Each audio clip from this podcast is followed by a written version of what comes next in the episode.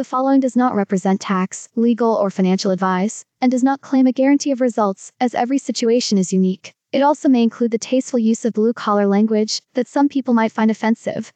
Listener discretion is advised.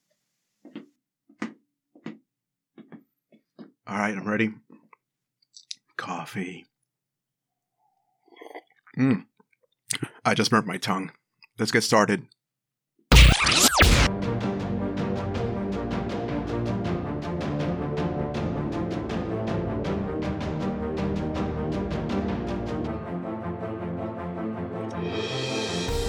I'm Anthony Crane from MoneyGodfather.com, and this is Your Money Godfather podcast, where I guide you to find clarity in defining what you want and why.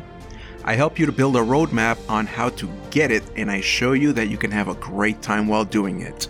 Because I believe that if you want to be rich, you first must be free.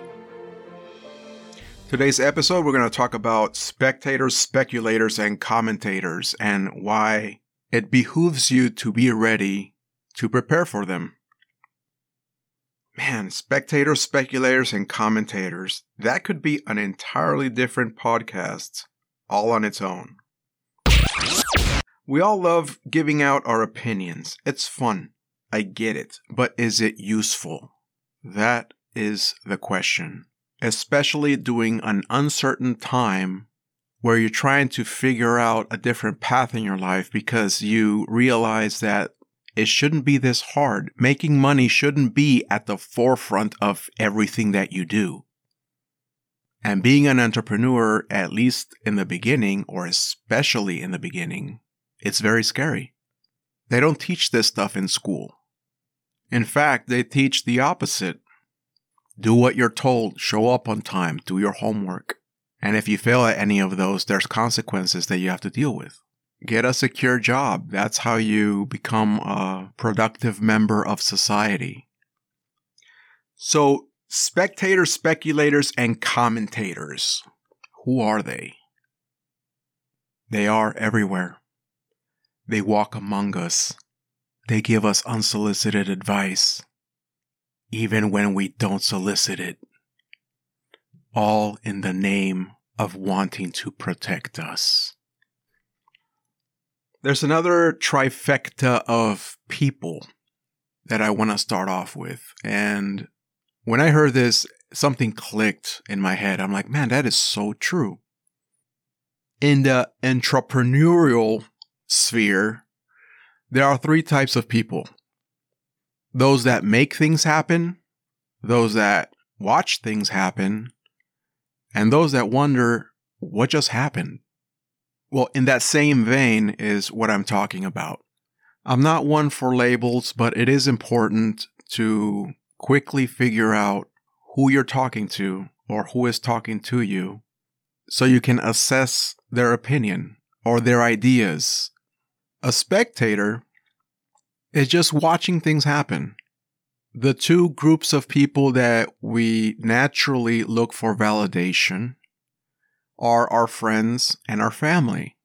And unless uh, one of your friends or a member of your family is where you want to be at, exactly doing what you want to do, which is what a mentor should be, who you should be looking for, they're going to fall into one of these three categories spectators, speculators, or commentators. There's nothing wrong with that. It's just important for you to identify them so you know what to do with the information that they are going to freely give to you. All in the name of, I want to protect you. I don't want you to get hurt. I want you to be careful. And the opposite is also true. Oh, go for it, man. You got this. Yeah, I believe in you. I know you're the kind of person that you can do anything if you put your mind to it. Okay, well, thank you for those opinions, but none of them are useful. And that's what we're trying to determine right now. Are these opinions of these people that care for us useful? So a spectator will be in one of those two camps. He'll be all for it. You know, go ahead, become an entrepreneur. I know you can do it or no man you don't want to do that that's uh that's very risky. That's very risky. Nobody, and then they start pulling statistics out of the orifice of their choosing. You know, nine out of 10 people fail in the first five years. You don't want to do that. You can't afford that. You're too young. You're too old. You are not responsible enough. You are too responsible. The list goes on. And none of that is useful. You're starting to see a trend here, right? A speculator is slightly different. A speculator is somebody that has read many books on the subject, has watched many videos, has friends that are also entrepreneurs, and he consider or she considers themselves an expert. They'll say things like, "Oh, you don't want to do that. I own many leather-bound books on the matter, and my house smells of rich mahogany." Or you could be telling one of your friends, you know, I am thinking about starting my own business. You know, uh, this is what I want to do. And his response will be like, Oh, yeah? Oh, you don't want to go down that road. No, Cherie, they say that road was built on top of an old Indian burial ground. There's always that guy, right? Wearing overalls and a straw hat, chewing on a blade of grass. I'm a real estate investor, so my realm is real estate investing. And when I first started out, I started out by reading. The first book I read on the subject was Rich Dad Poor Dad by Robert Kiyosaki. As much as that has become a cliche for real estate, it still stands true. If you haven't read it, read it, even if you're not interested in real estate. In my opinion, is not going to teach you much, but it's going to encourage you to look for more information. And anywhere, it's a great story. The story is about Robert growing up in Hawaii and essentially having two mentors. His dad, who is uh, was a very accomplished scholar, and his best friend's dad, who was an entrepreneur. I'll let you guess what kind of entrepreneur. Yes, real estate. Good job. Now guess which one was considered the rich dad and which was considered the poor dad. His point wasn't to talk down to anybody or devalue education. There, were, there was none of that. The point of the story is him growing up and realizing the two different paths that we can all take. One of the paths the beaten path is what we're taught since we're kids, since we go to school. Like I mentioned earlier, show up on time, do your homework, do as you're told, or there's consequences. When you grow up, go to college so you can secure a safe, good paying job and start saving for your retirement. At 65, retire. The end. You probably don't want to wait until you're 65. Like, I don't want to wait until I'm 65. So I did something about it. So the book is a fun read. I'm not here to sell you the book. I'm just opening a door for you. Read the book, take everything you read in it with a grain of salt, and see where that journey takes you. There was some controversy a while back about people saying that that it wasn't a true story that some of the parts were made up. They were probably based on real people, but it wasn't a true story. Some people say it was. This man served as a captain in the Marine Corps, I believe, a helicopter pilot. So I should give him a certain level of credibility. My question to those people will be why does it matter? Did you get the message or did you not?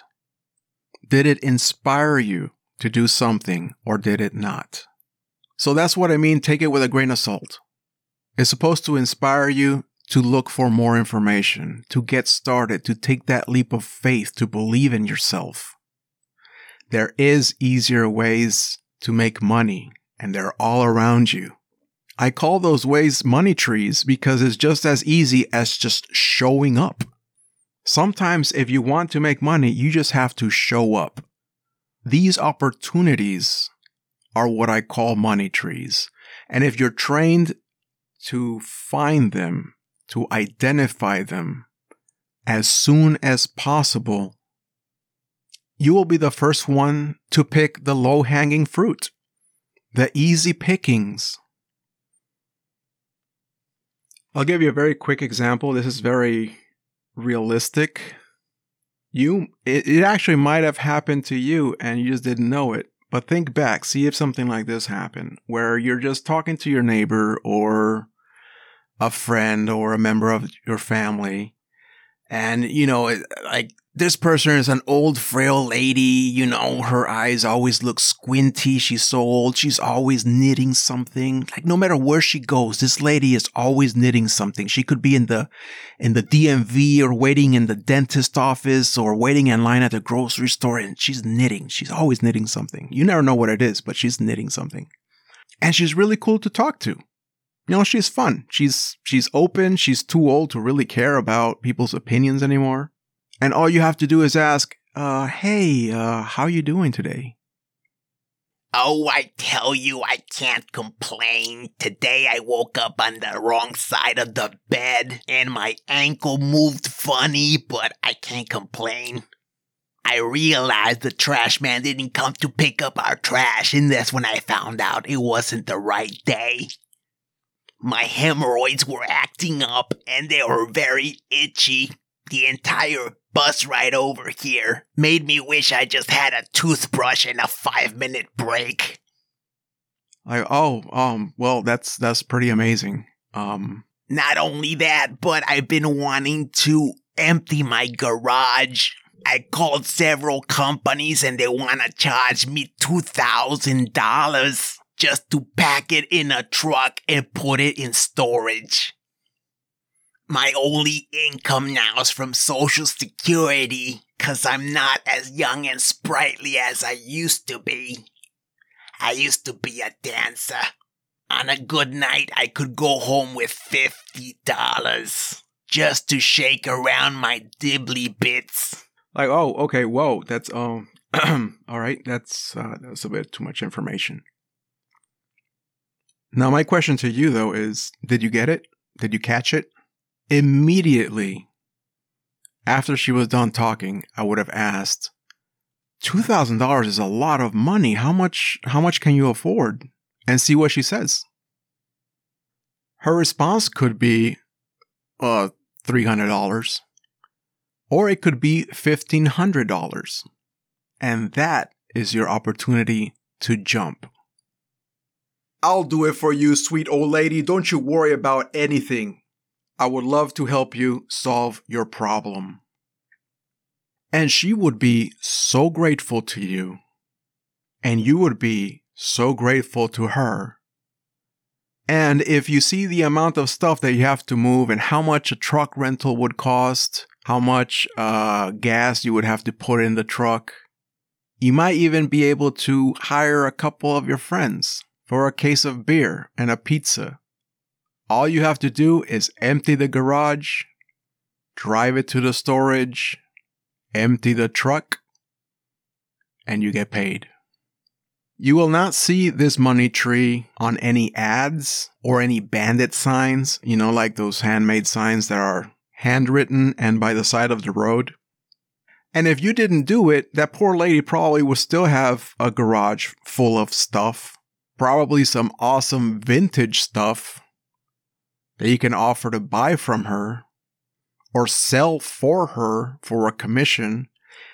And there you go. There's another opportunity and another one and another one. And just, it just snowballed. It opens, man, I'm just so excited. It opens this entire realm of possibilities once you understand what to look for. And what you're looking for is a win-win situation. How can I help solve your problem and what are you willing to do for me?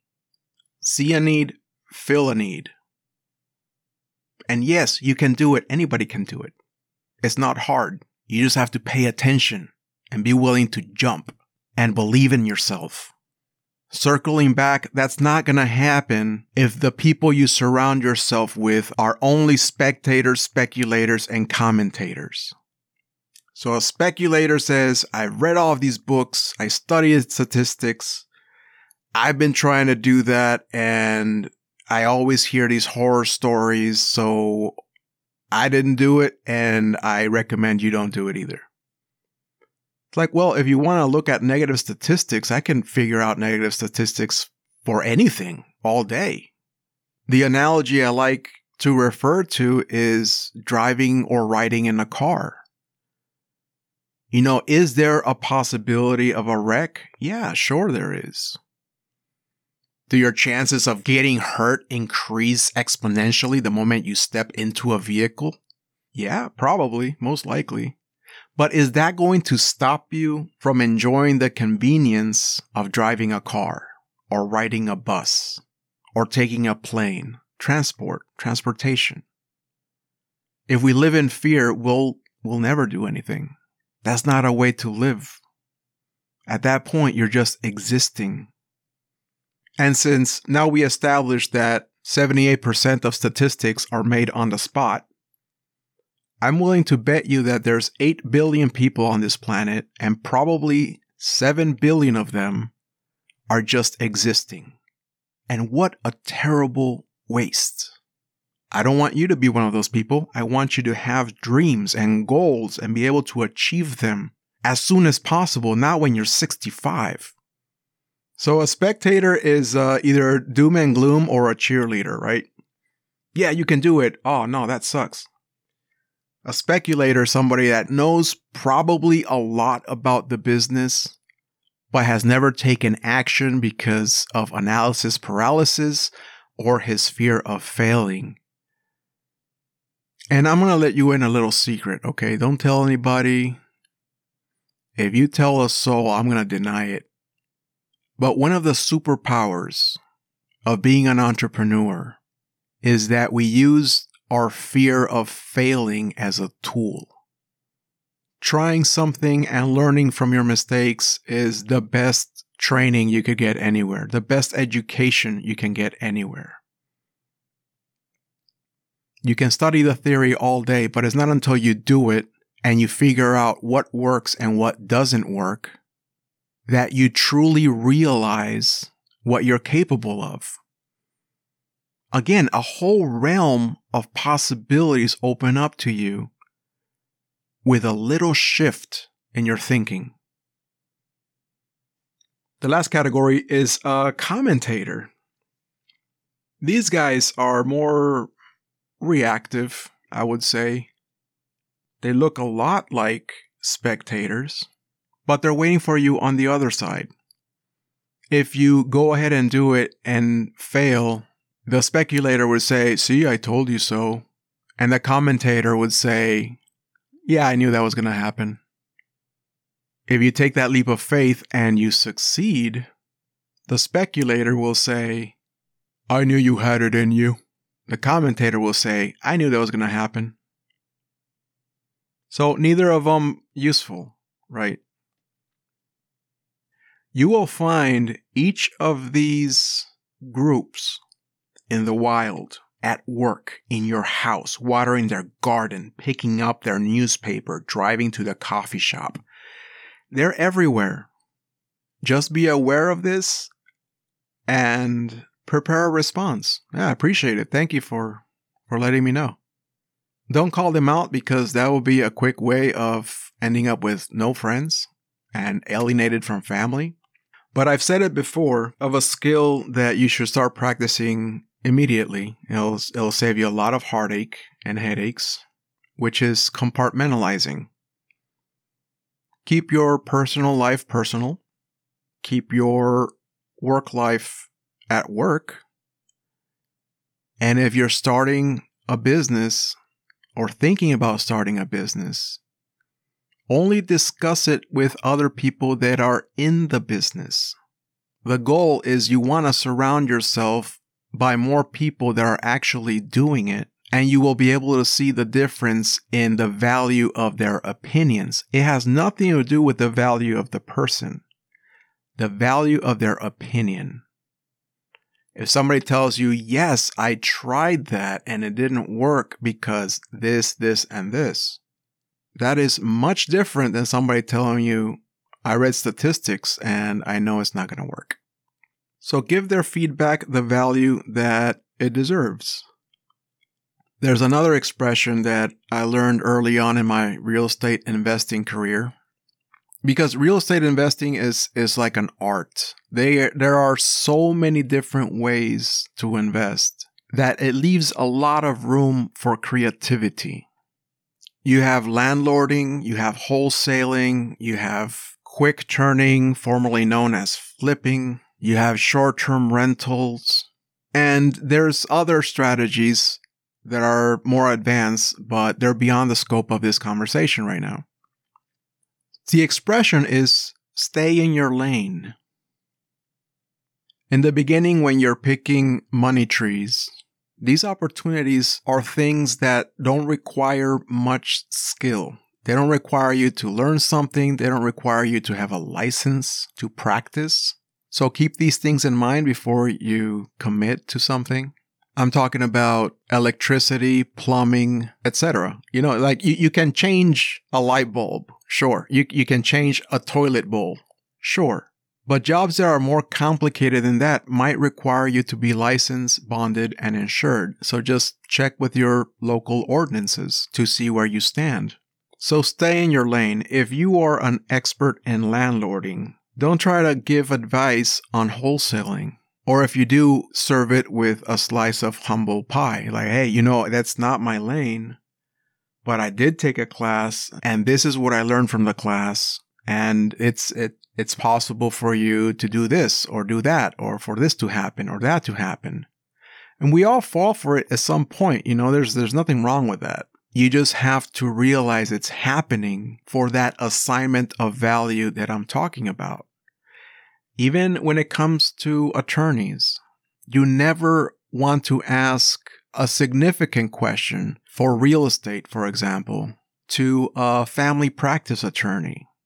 You know, I'm talking about questions in which your business hinges on. Like, can I do this in this area? Or how do you go about, like, for example, how do you go about doing land trusts in this state? The general attorney or family practice attorney might know about it. They all go to school. They all learn about this, but their specialties they might be able to answer your question, but is not going to be the best answer that you deserve, and they might actually put their opinion about the matter into their answer. So, can you see how this starts getting complicated?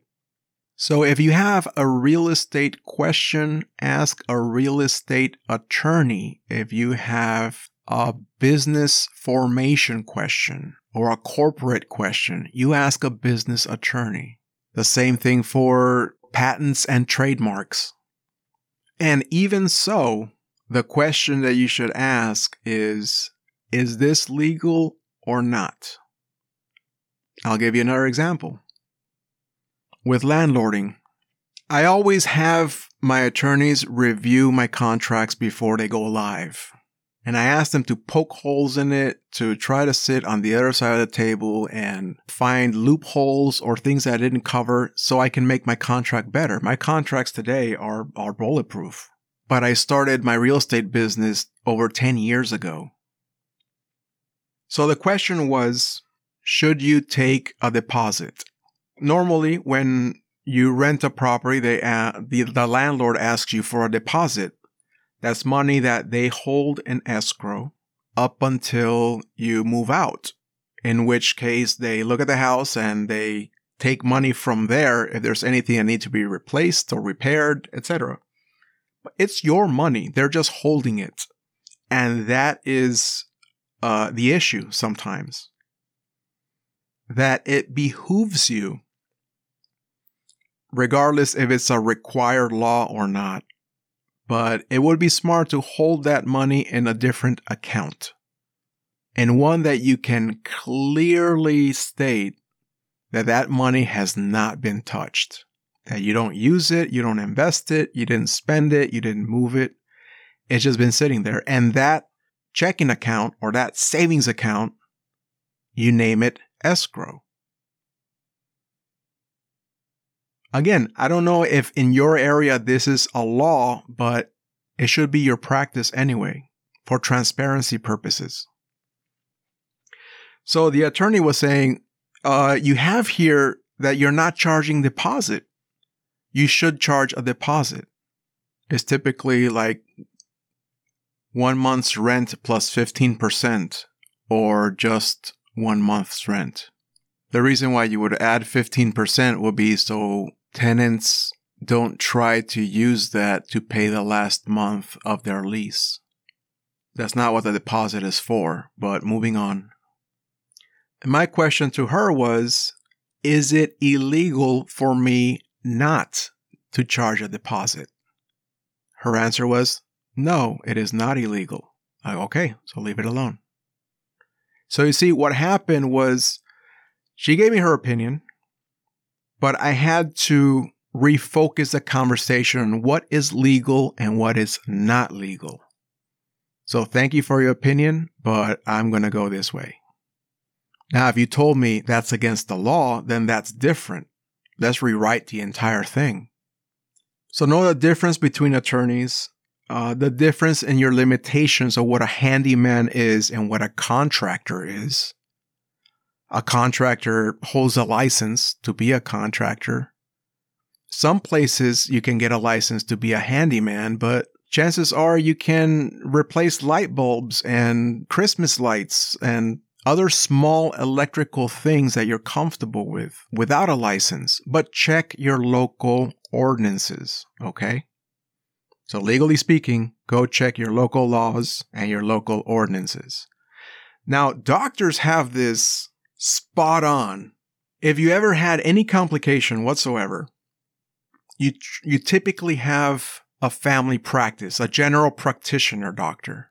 You know, a doctor you go to for everything. He does your, your yearly checkups. But if something comes up in a blood test or you express a symptom that would require a specialist, they don't even give you their opinion. They just send you to the specialist. Now, are aren't they doctors? Don't they have licenses? Yeah, sure, but you know what? I'm not going to give you my opinion because I'm not a specialist. So go see the cardiologist or go see a psychiatrist or gynecologist. You know, like that's what I mean. Doctors have it down packed. If it's something that is not my specialty, I will not even give you my opinion on the matter. I'm going to refer you to a specialist. Stay in your lane. Now, you might be tempted to talk your friends and family into seeing your point of view. Hey, you know, I, I am safe. I've been doing the research. I've been reading books. I'm starting small. I have a mentor. You have nothing to worry about. I can do this. Well, they're going to either believe you can do it or not but don't try to change their opinions. Most people are, are very set in their opinions and and that conversation is probably just not going to end well. I can tell you that's the case of people that are renters or people that are buyers of houses. The renters will say, I'm never going to buy a house because it's too expensive, or chances are I won't qualify for a loan. Plus, I like just picking up the phone when the toilet clogs calling the landlord and say, hey, come fix it. I don't want the responsibility of fixing stuff around the house. Right? Something amongst those lines. And a buyer, you can't convince him to be a renter. Like, man, I'll just be throwing away money paying for some other dude's house, paying for his mortgage. Why, if I can pay for my own mortgage? I don't care if I have to do repairs myself.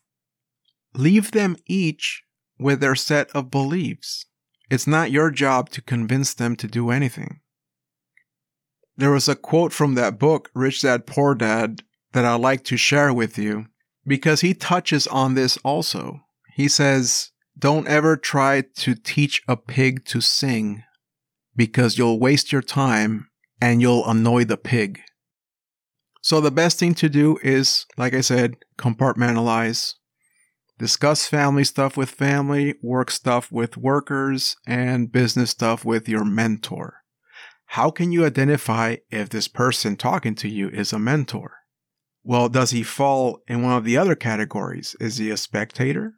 Is he a speculator? A commentator? Is he or she one of the mm. above or all of the above?